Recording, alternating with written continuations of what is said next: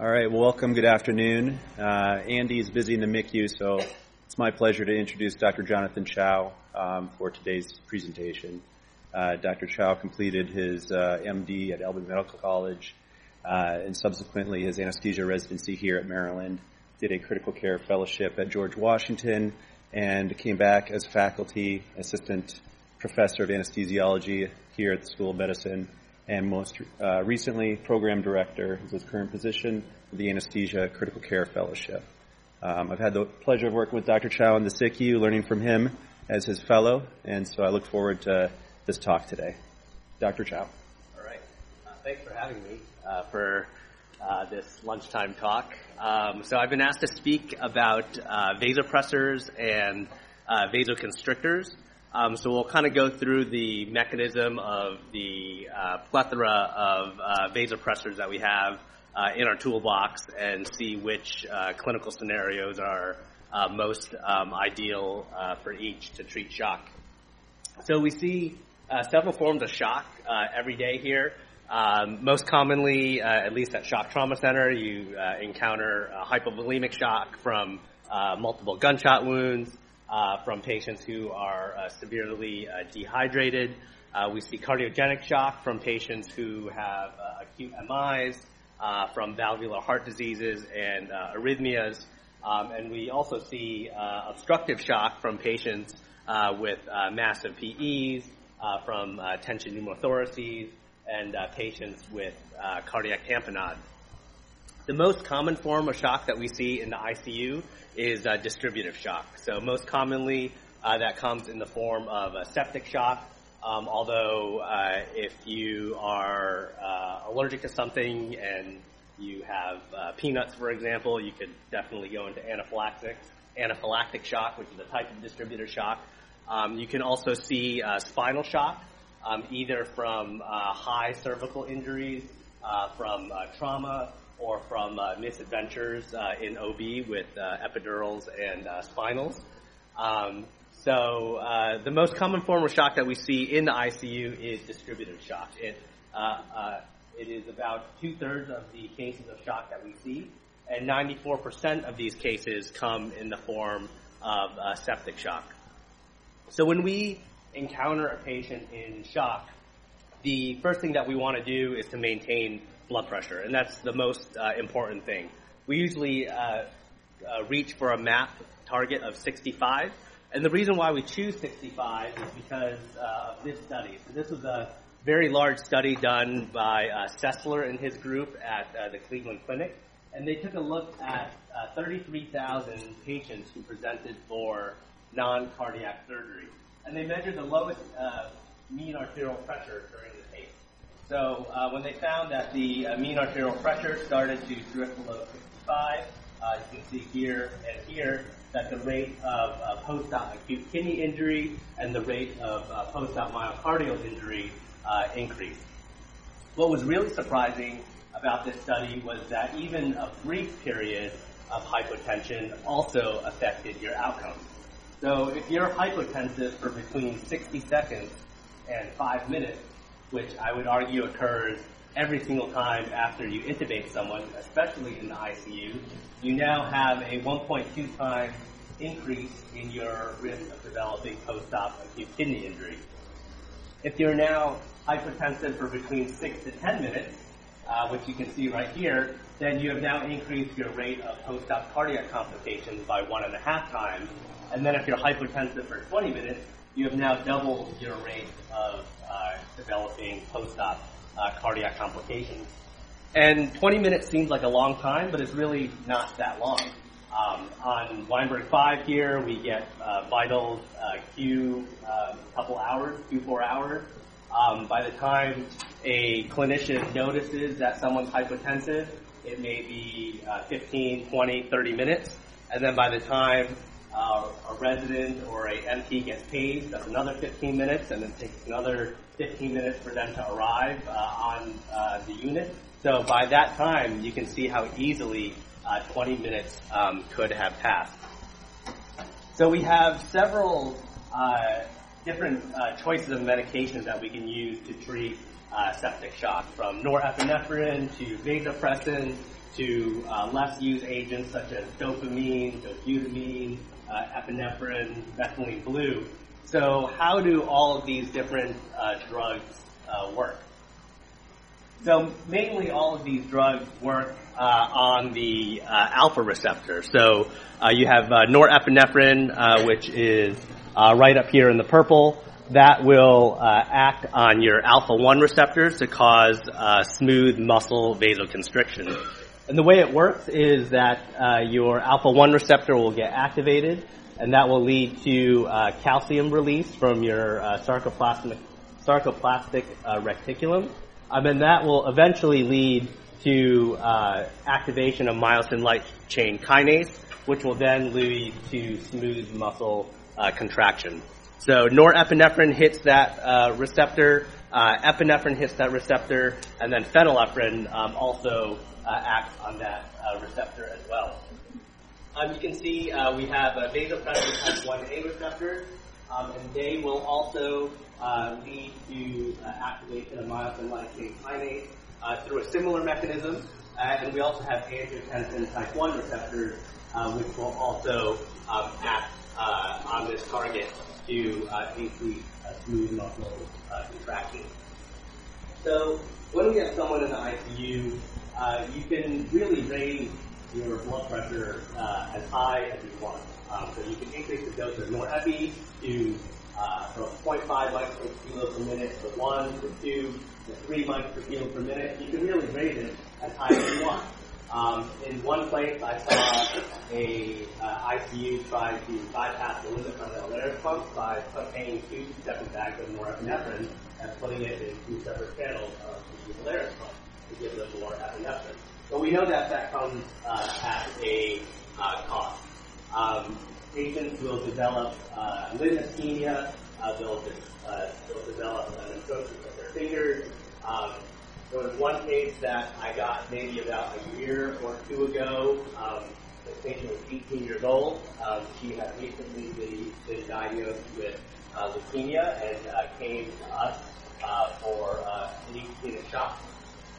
She arrived in the CCRU on three micrograms per kilo per minute of norepinephrine.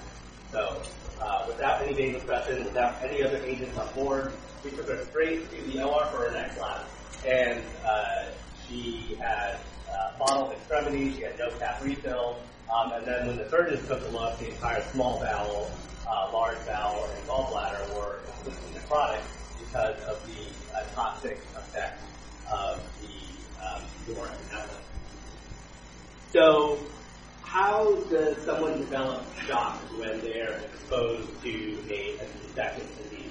So, um, shock is mainly driven by uh, nitric oxide, um, and nitric oxide is a very potent vasodilator. Um, and overproduction of nitric oxide is a really uh, important uh, feature of shock. So you can see we have uh, nitric oxide uh, right here in this uh, blue circle. And nitric oxide will then um, lead to inhibition of myosin light chain kinase, which will then lead to smooth muscle relaxation. Well, it turns out that everyone in this room uh, is producing nitric oxide uh, right now. So when you go to the gym and you run three miles, your blood pressure doesn't rise to 300 millimeters of mercury because you produce nitric oxide uh, to combat the increase in blood pressure. So we have a constitutive uh, nitric oxide synthase, which will produce nitric oxide over a short period of time and uh, have a relatively short half-life so that you can auto-regulate uh, your blood pressure.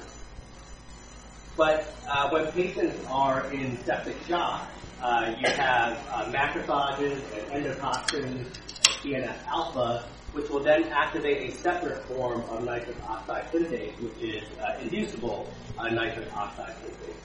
And the difference between inducible and constitutive uh, nitric oxide synthase is that this nitric oxide is activated for a long period of time, so you will get a prolonged period of uh, shock and hypotension.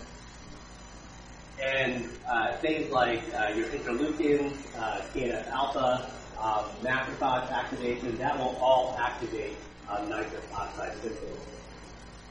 If you take a look at uh, mice who lack the nitric oxide synthase gene and then you inoculate them with uh, bacteria, these mice are septic, but they don't develop septic shock. So they maintain their blood pressure because they are not able to produce the nitric oxide that is required to cause uh, smooth muscle uh, vasodilation. So wouldn't it be nice in medicine if we actually had a medication that does something similar?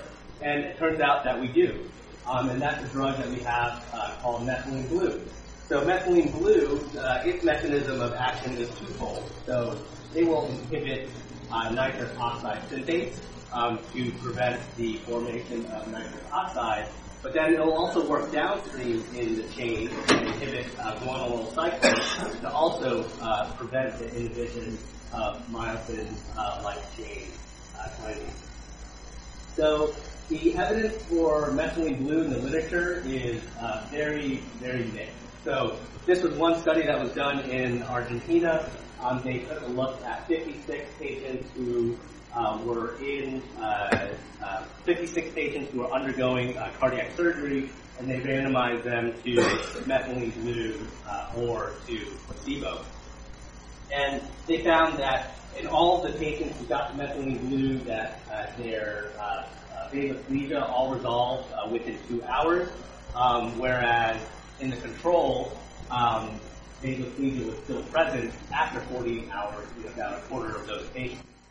This was another study. This was a study done in uh, Turkey on um, 100 patients uh, undergoing elective CABG, um, and they randomized these patients to either control or to methylene blue uh, pre-op. They found that patients who uh, got the methylene blue, they had uh, higher systemic vascular resistances uh, while on bypass. They required no, uh, less norepinephrine support and less inotropic support. So that was a, another positive study uh, for methylene blue. This was a study that was done by uh, Menachem uh, Weiner uh, d- down in Mount Sinai in New York. Um, and they took a look at 226 patients undergoing cardiac surgery and undergoing bypass and they uh, assessed the effect of methylene blue in these patients.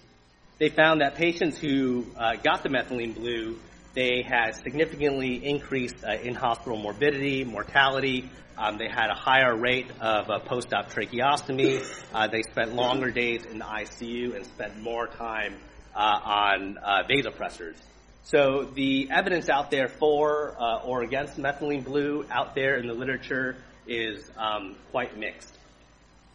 So what about other um, non-catecholamines that we can use uh, in sepsis? Um, the uh, study that uh, comes to my attention is the APROCCHSS trial, um, and this was a trial that was done primarily in France for patients who were in septic shock. So this was multi-center, it was double-blind, it was a randomized control trial of 1,200 uh, patients with septic shock, and they included patients in shock who were early on in their course of shock, so less than 24 hours, and they were on relatively higher doses of vasopressors, greater than 0.25 uh, mics per kilo per minute, um, and they specifically excluded patients who were in septic, in septic shock for more than 24 hours. They uh, randomized them to hydrocortisone and fludrocortisone uh, for seven days. Um, and they found that patients who got these uh, combination of steroids, that they spent less time on vasopressors, they spent less time on the mechanical ventilator, they uh, had uh, significantly improved uh, organ failure free days, um, but then also they had uh, improved survival um, at 90 days.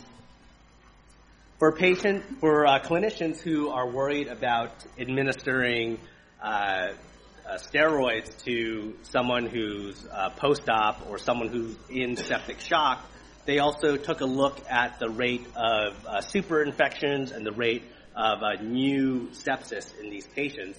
And they found that the rate of super infections was not statistically different between the groups. but also the rate of uh, developing new onset sepsis or septic shock was also not uh, stati- not statistically different uh, between the group. Uh, so those two concerns uh, we frequently see um, in the ICU, but uh, they are not statistically significant. So I wouldn't ever withhold uh, steroids to someone uh, simply because I'm worried about causing a, a new infection. So there was another uh, trial on steroids um, called the adrenal trial that was actually published in the same exact journal in the same exact year, and they found results that were not quite as uh, significant. So um, they found that although uh, giving hydrocortisone to patients improved the duration um, that they spent on vasopressors, that it did not have a significant impact um, on mortality. There are a couple of key differences between these trials. So the APROCCHSS trial enrolled patients very early on uh, in the course of septic shock, less than 24 hours, whereas the adrenal trial uh, looked at patients uh, on median uh, hour 20, but plus or minus 90 hours. So you could be early on in the course of sepsis, or you could be very late, a couple days into your course of septic shock.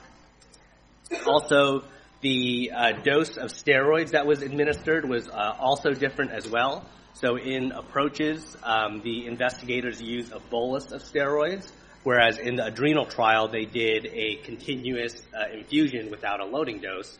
So now you have patients that are later on in the course of septic shock, but then they're also getting the slow infusion of steroids, so it will probably take a couple hours for them to reach uh, therapeutic uh, plasma levels of the hydrocortisone. Also, the degree of shock between uh, these two trials was also uh, different as well. Um, in APROCCHSS, uh, the median uh, dose of vasopressors was 0.7 mics per kilo per minute of uh, norepinephrine, whereas in adrenal, the median dose was uh, 0.3 uh, mics per kilo per minute. So patients in APROCCHSS were, on average, much more sicker and in a higher degree of shock than patients who were um, in the adrenal trial. So looking at other forms of uh, vasopressors or vasoconstrictors that we can use, what is the evidence for or against uh, hydroxycobalamin um, or vitamin B12? So that's a drug that has been uh, used uh, many points uh, in the ICU. Um, and on my PubMed search for hydroxycobalamin, there are only three case reports in the literature and there are only two retrospective uh, case series of only 20 to 30 patients uh, in septic shock. So really the evidence for using uh, vitamin B12 to increase your blood pressure, there's no evidence for it uh, at all. Um, really uh, very limited uh, case reports and very limited um, trials. So we move from uh, steroids, uh, hydrocortisone plus fludrocortisone uh, to methylene blue. Uh, now we have moved to vitamin B12, and we've discussed uh, the uh, evidence or lack of evidence for that. What about the use of other non-catecholamines, such as vitamin C? So the idea of vitamin C was born from Paul Marik, who is a intensivist at Eastern Virginia Medical School. Um, and uh, him and his group took a look at the use of vitamin C in septic shock. So this was a, a retrospective uh, before-after study of less than 100 patients uh, in severe sepsis or in septic shock with a procalcitonin level uh, greater than 2. And in the control group, he enrolled patients uh, between June of 2015 and December whereas patients who were treated with the vitamin C cocktail were enrolled between January and July. And you can re- already see that there's a confounder here because uh, patients in the control group were enrolled in the summer and in the fall, um, whereas patients in the treatment group were enrolled in the winter um, and in the spring. Um, also, patients in the control group were uh, probably exposed to uh, more inexperienced practitioners because the academic year starts in uh, July. So that's uh, two uh, confounders that I can think of uh, right off the bat. But why did he choose uh, vitamin C? So Uh, vitamin C is a uh, precursor to uh, several um, endogenous vasoconstrictors um, that we produce.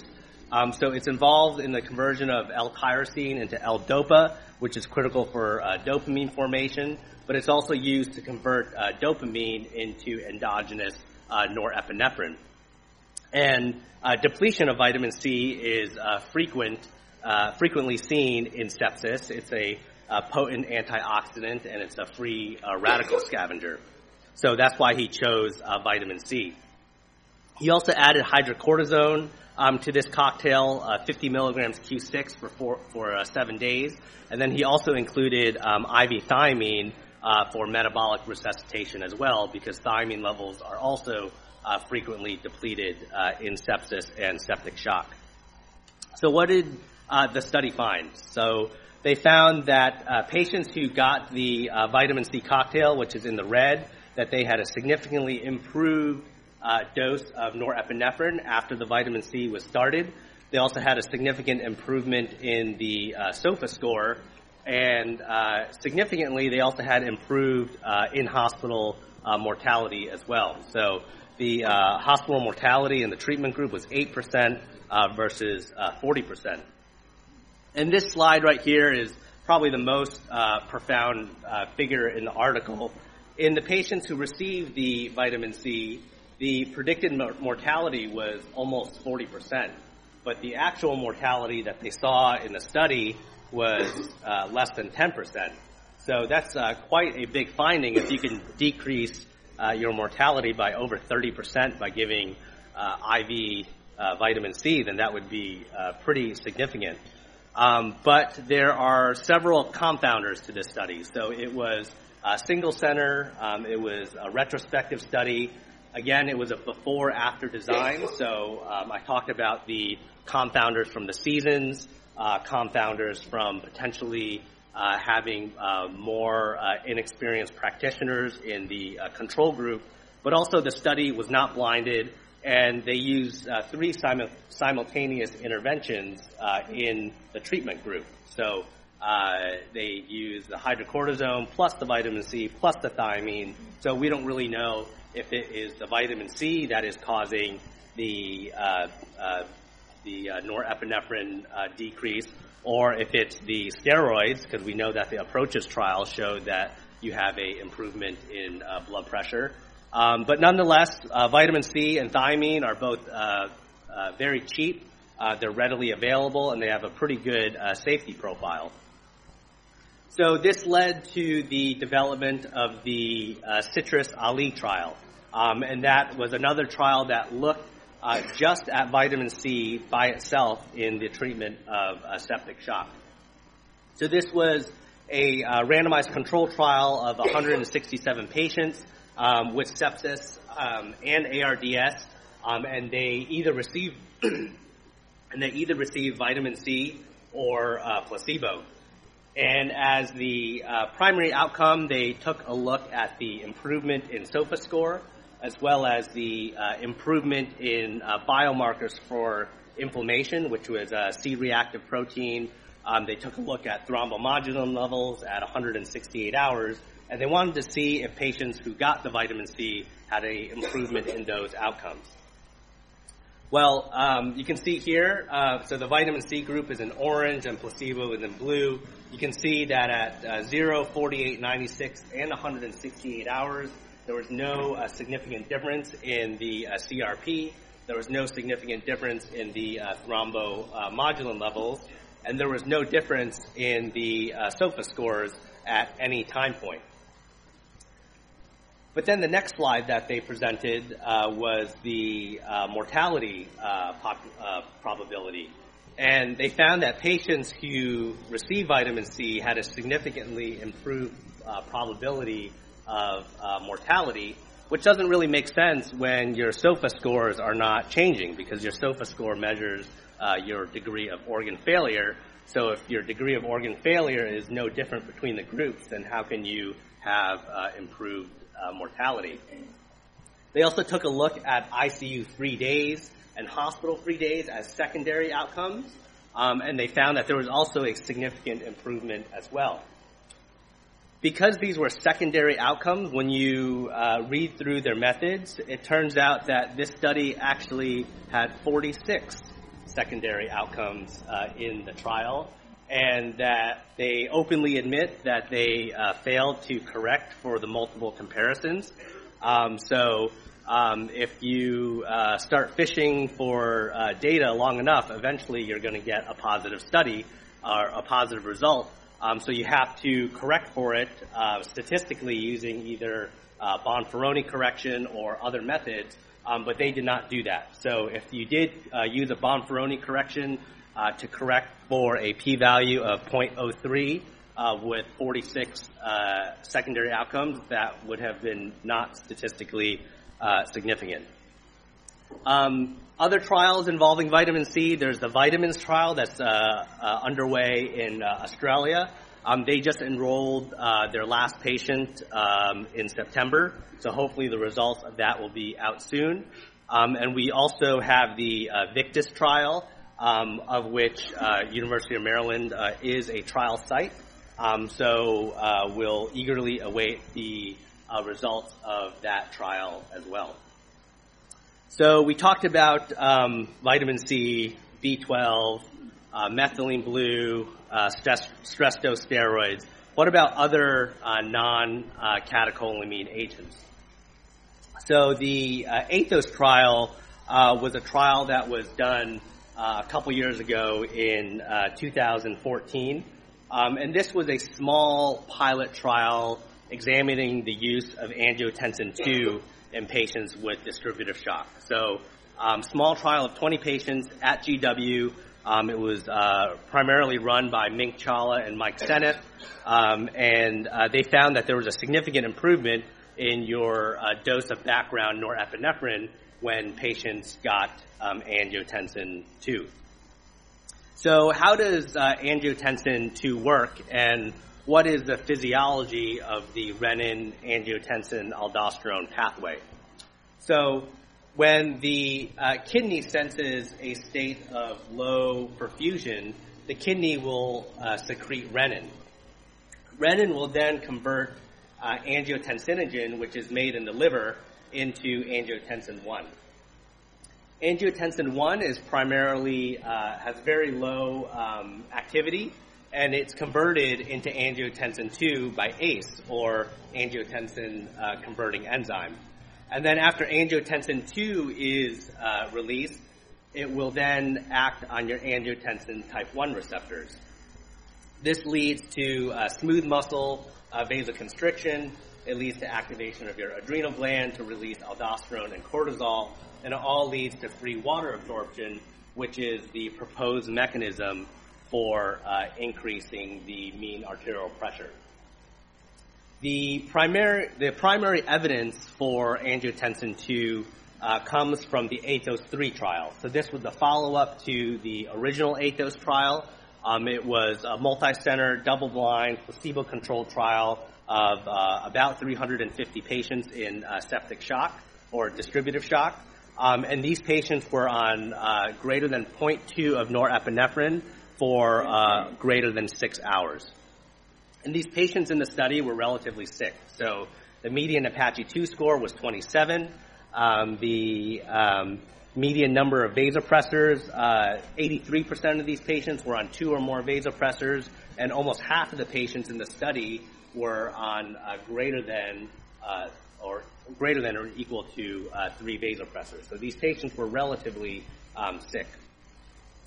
When these patients were randomized, they were randomized into one of two arms. So if they were randomized to the placebo group, these patients got um, standard of care vasopressors. So um, if your institution used uh, norepi plus vasopressin, you would get that combination of drugs. If your institution uses norepi plus phenylephrine plus vasopressin, uh, then you would get that combination of drugs. So you would get whatever your institution's standard of care uh, vasopressors. But then along with that, you would also get a placebo bag of normal saline to hang along the side. If you were randomized to the angiotensin group, you would also get the same standard of care vasopressors, but then instead of the bag of normal saline, you would also have a bag of angiotensin II to hang with the infusion. And the primary endpoint of the study was a increase in MAP uh, to 75 or a increase in MAP by 10 points by hour three of the study. And when you first read that, it sounds a little bit fishy because no one actually targets a MAP of 75 in the ICU. Um, but the reason why they did that was actually quite deliberate. So this was a uh, phase three uh, FDA approved RCT. So the investigators needed to prove to the FDA that this drug was a efficacious vasopressor and not a efficacious catecholamine sparing agent. So uh, these uh, investigators had to prove that the blood pressure actually went up when uh, vasopressin was administered. Um, so that was the goal in the first three hours, and then after three hours, then the MAP targets were relaxed to the normal level of uh, 65. Um, the investigators found that almost 70% of the patients who received um, angiotensin II plus standard of care vasopressors had a, a significant increase in uh, MAP by hour three. The median time to get to that goal was about five minutes. Um, whereas uh, if you just got standard of care vasopressors, um, only 23% of those uh, patients had an increase in MAP um, by hour three. There was also a significant change in the uh, cardiovascular SOFA score, although the overall uh, SOFA score uh, was unchanged. Um, and there was also a significant improvement in the dose of uh, background vasopressors. So you can see as soon as the people in the angiotensin II group um, got the drug, that the dose of background vasopressors uh, significantly improved, and that uh, was significant um, by hour uh, 48. In terms of survival, the ATHOS-3 study was not powered to detect survival. So it was powered to detect a change in blood pressure, um, which is why uh, 344 patients were enrolled. Uh, nonetheless, you can kind of see that the Kaplan-Meier survival curves of these um, two groups start diverging uh, by day 28, although it was not statistically significant. It, the p-value was uh, 0.12. But if you take a look at specific uh, subgroups of patients in uh, septic shock, um, patients who presented with a Apache 2 score over 30, they actually benefited uh, um, and had a improved improved mortality um, if they got the angiotensin II uh, than if they got the standard of care vasopressors by itself. And the uh, mortality rate was 54% in the angiotensin II group and 79% um, in the standard of care group. And uh, this was a study, uh, also a post hoc uh, study done on the ATHOS-3 data. Um, they found that patients uh, who got the angiotensin II had improved 28-day survival if they had acute kidney injury while they were on CRRT. So um, patients with AKI on CRRT not only had improved mortality benefit, but they actually got off dialysis at a higher success rate than if you just got standard of care vasopressors by itself. So um, only 15% of patients who were on um, traditional uh, standard of care vasopressors were off CRRT by day seven, um, whereas uh, almost 40% in the angiotensin II group um, were off uh, CRRT um, by day seven, which is huge because if you can prevent just one uh, ESRD patient uh, from getting dialysis Monday, Wednesday, Friday, and needing a renal transplant, then that is a huge benefit um, to the overall uh, healthcare system. In terms of adverse events, um, the overall rate of adverse events uh, between the two groups uh, was not statistically different. Um, although there was a, a, higher rate of DVTs, um, there were uh, 1.8% DVTs in the angiotensin II group uh, versus zero in the placebo group. Um, if you take a look at the clinically significant DVTs, then uh, this result was not statistically different. But if you lump all of the uh, thrombotic uh, events together, uh, clinically significant and non-clinically significant, then uh, there was a significant increase in the overall rate of uh, thromboembolic events. So uh, what do we do now? Um, where does angiotensin II uh, fall um, in our toolbox? we have uh, norepinephrine that can uh, treat uh, the uh, sympathetic nervous system. We have vasopressin that can hit the uh, arginine vasopressin system, and now we have angiotensin 2 to hit your renin, um, angiotensin, aldosterone system. So, um, how do we use these drugs?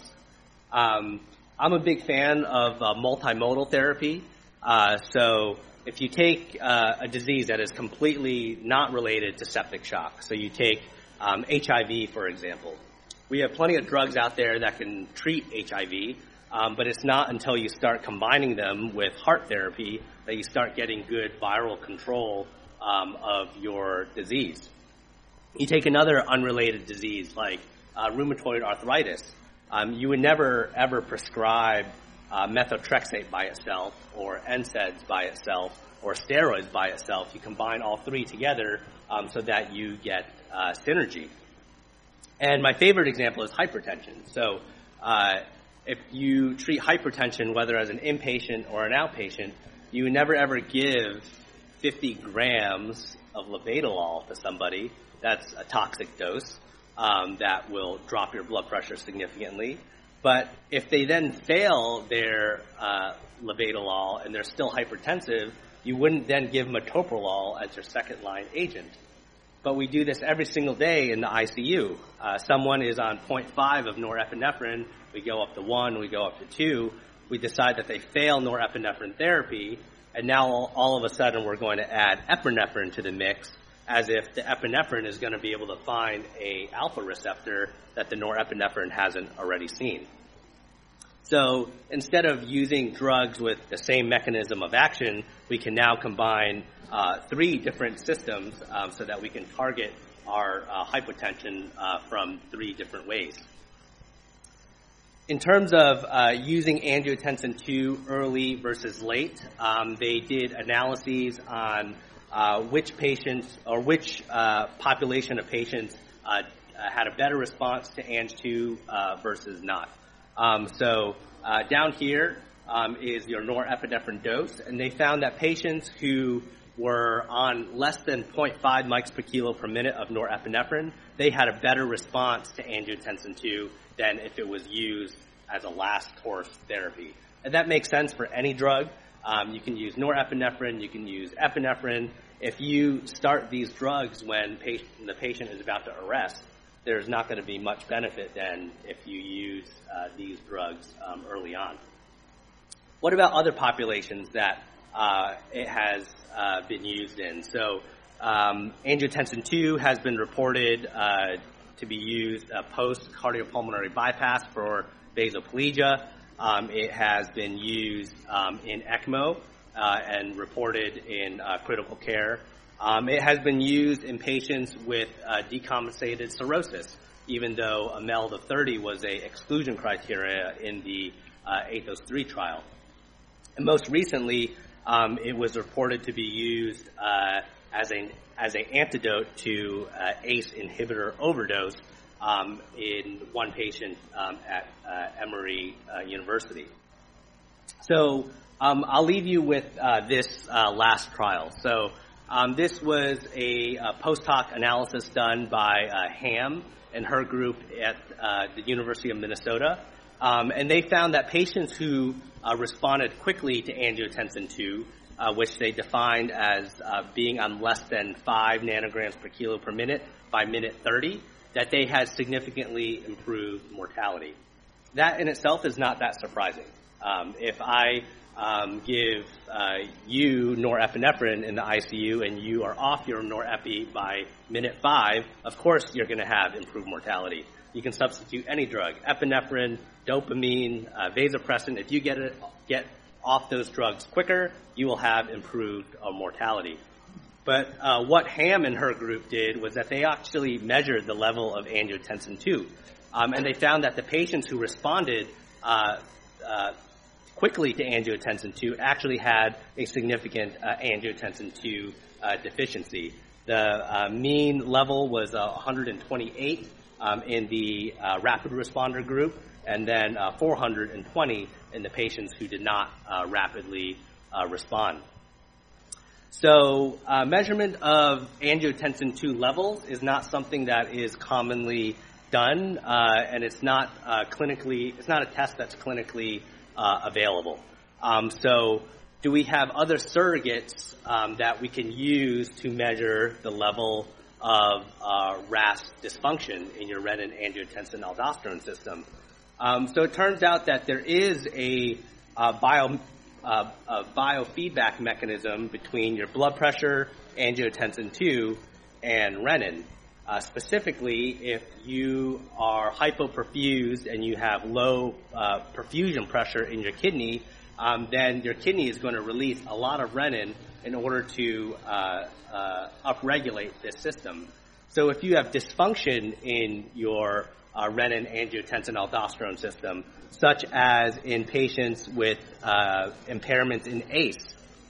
So patients with any kind of pulmonary pathology, uh, patients on VV ECMO, patients with influenza, with multi-lobar uh, pneumonia, they may benefit from um, from measurement of renin levels because it's a surrogate for your angiotensin II and RAS function.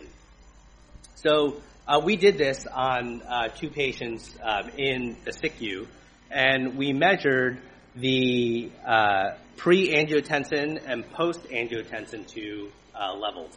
Um, so the first patient was a post-kidney transplant patient who was on uh, vasopressors um, for five weeks, and he couldn't get off vasopressors. He was extubated, he was dancing in his uh, ICU bed, he was on CRRT, and on uh, midodrine, but no one could get him off of the uh, of the norepinephrine and vasopressin, and no one could get him off CRRT uh, onto IHD.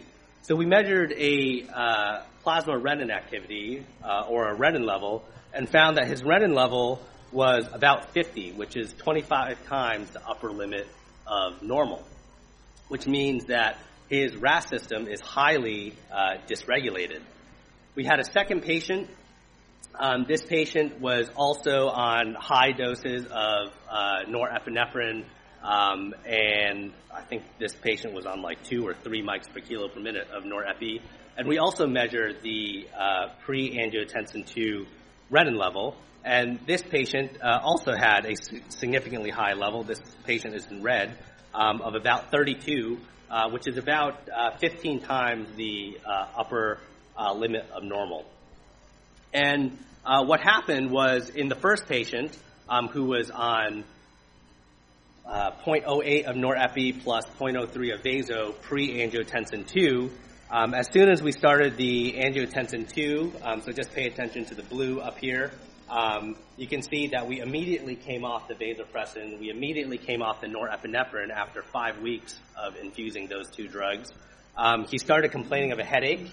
Um, he started complaining of abdominal pain because his blood pressure shot up to 200 uh, millimeters of mercury. And we actually paused all of those drugs, including the angiotensin II, to let his blood pressure recover. Um, and then we restarted the angiotensin II after a couple minutes. Um, and his blood pressure uh, significantly improved. He was off uh, norepinephrine immediately.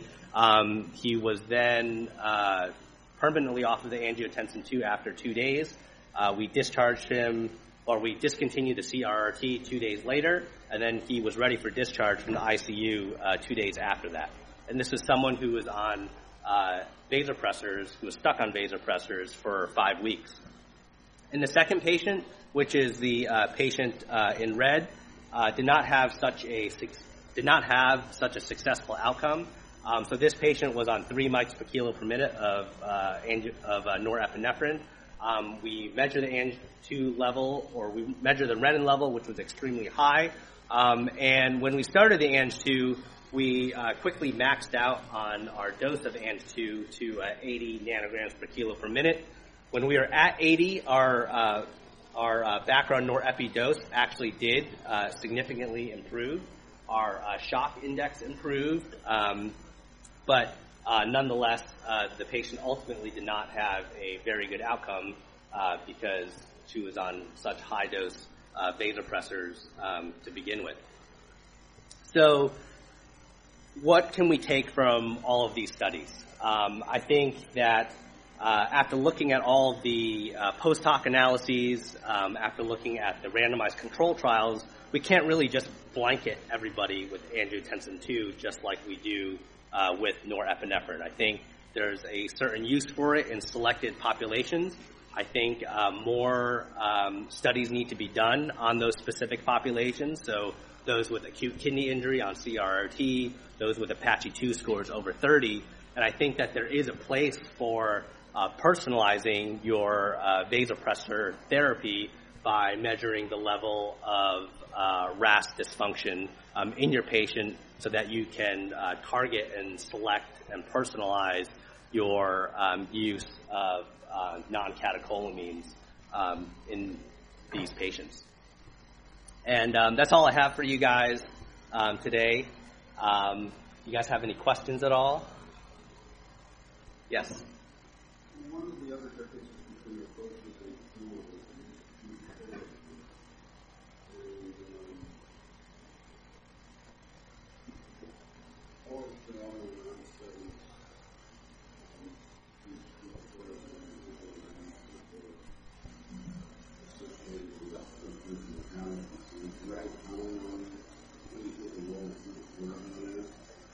Yeah. Um, well, you'll have more uh, mineral corticosteroid uh, action, but um, I'm not really sure what the role of glucocortisone is. But you are completely correct. The all of the positive studies involve hydrocortisone plus glu- glucocortisone uh, in septic shock, and all the studies that found uh, improvements in blood pressure but not mortality um, only used uh, hydrocortisone.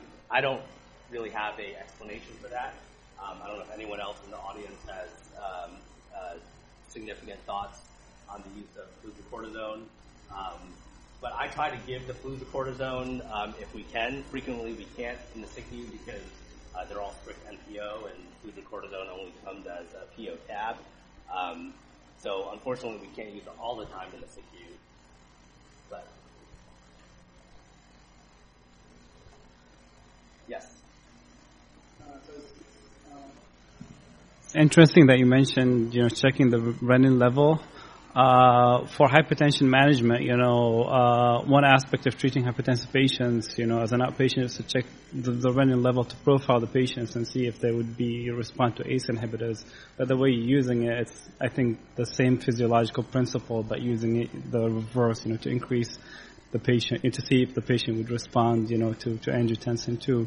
Right. We're just using it in the Yeah. exact reverse Right. as you do in the outpatient. Right. And then the second comment is about vitamin C. Um, I don't think that the medication is completely benign. So vitamin C can precipitate acute oxalate nephropathy, and there have been more and more cases, you know, recognized uh, more recently as you know providers, you know, have been prescribing more and more, you know, big, you know, mega doses of vitamin C, you know, inpatient. Um, I'm wondering if you've encountered any patients, you know, with like you know vitamin C or you know precip- precipitating acute kidney injury. Um, I have given vitamin C, IV vitamin C, maybe 15 to 20 times um, at GW. Um, we don't have an IV formulation here.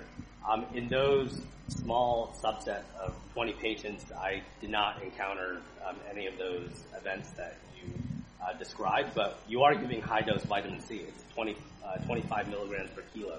Um, so that's uh, in a 100 kilo patient, that's two two and a half grams of uh, IV vitamin C. So that's definitely uh, definitely could cause all those uh, events. Thank you.